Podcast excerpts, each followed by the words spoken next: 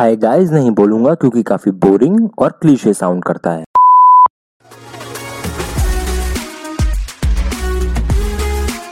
I welcome you all to the brand new episode of the Fit Being show. To let you know, I'm just like any other guy, but on a mission with a vision to add lots and lots of value to your lives. Probably you have had guessed by the name of the podcast that what are we gonna talk about. Now, enough of this intro thing, so let's dive straight into the episode. So so, आज के episode में हम बात करेंगे एक ऐसे essential चीज़ के बारे में which is mostly ignored by many people out there, because कहीं ना कहीं डाइटरी फाइबर की इम्पोर्टेंस को लोग नहीं समझते एंड फिर आगे प्रॉब्लम्स से फेस उन्हें ज़रूर करना पड़ता है किसी ना किसी पॉइंट पे।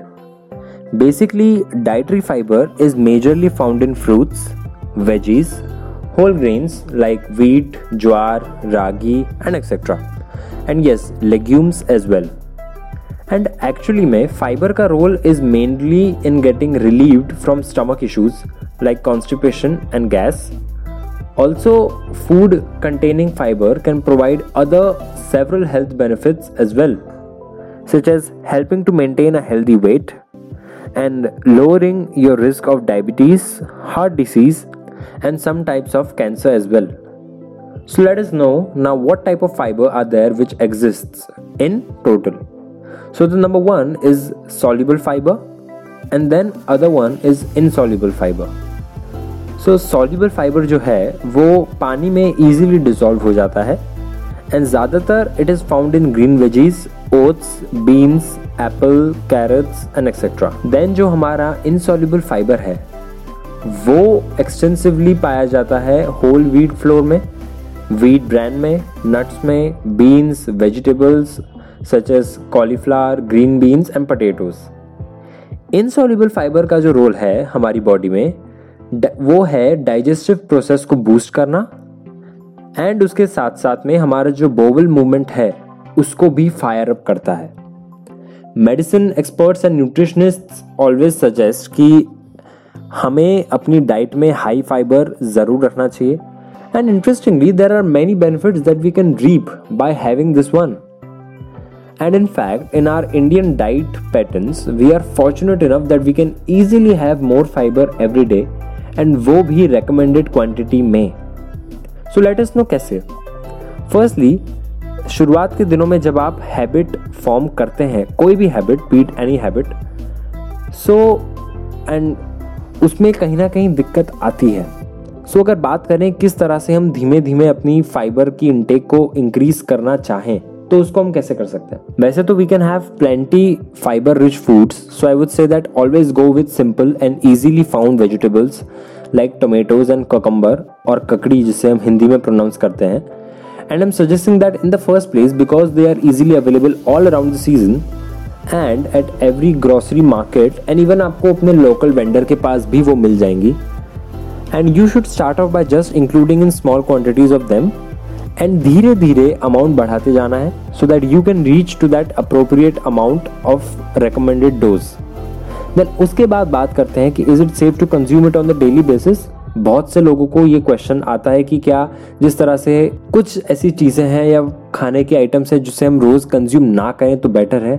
बट अगर फाइबर की बात करें, डाइटरी फाइबर की, so it is completely fine that if you are consuming it on daily day-to-day basis because see at the first place it is required by your body and secondly हमारी body को भी day-to-day काफ़ी सारे tasks tackle करने होते हैं both at the surface level and mental level पे भी। So yes, that that is this.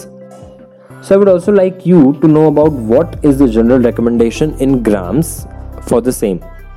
So for the people who are into this age bracket of fifty and younger, for them it is about thirty to forty grams depending upon various factors like your height, weight, activity level, environment and much more.